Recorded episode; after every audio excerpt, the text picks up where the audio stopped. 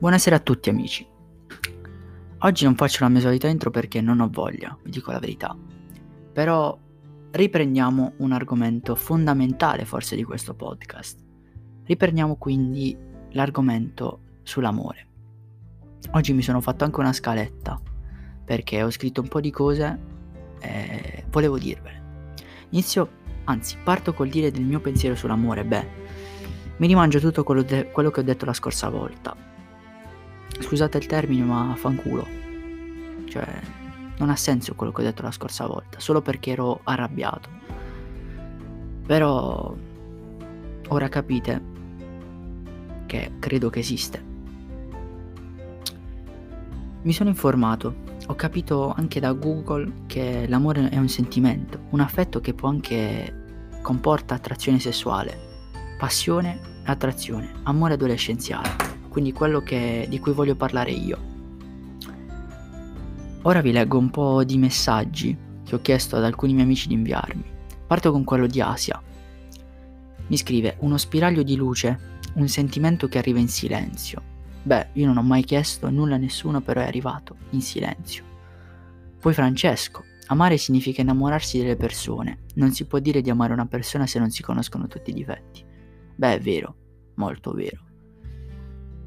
Poi Angelo, che mi dice che al cuore non si comanda, che anche nei momenti bui di una relazione bisogna continuare ad amarsi. Ci sono anche due persone speciali oggi. La mia professoressa di italiano, che mi ha colpito molto, le, cioè, mi ha colpito molto il suo messaggio e l'ho riassunto così. Come, di, come lei dice, è più semplice da spiegare che da provare. Si tratta di un sentimento speciale, può essere per la persona della vita o per un parente o un amico dal suo punto di vista è sentirsi liberi e completi, completi anche con tutte le stonature che si possono vivere in una, relazio- in una relazione, senza privare mai il compagno della propria personalità. Poi passiamo a Federica. Beh, lei mi dice, l'amore esiste ma con la persona giusta. Chissà, forse ha trovato la persona giusta, non lo so. E forse sono io quella persona giusta. Bene, non vorrei aggiungere altro perché non ho altro da dire.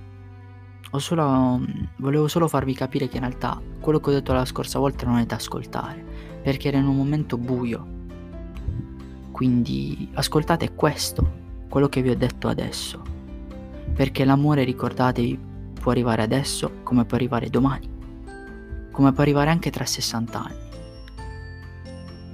Con questo buona serata, buonanotte per me. Spero che anche questa puntata vi sia piaciuta, scusate se è breve, però ci vediamo alla prossima.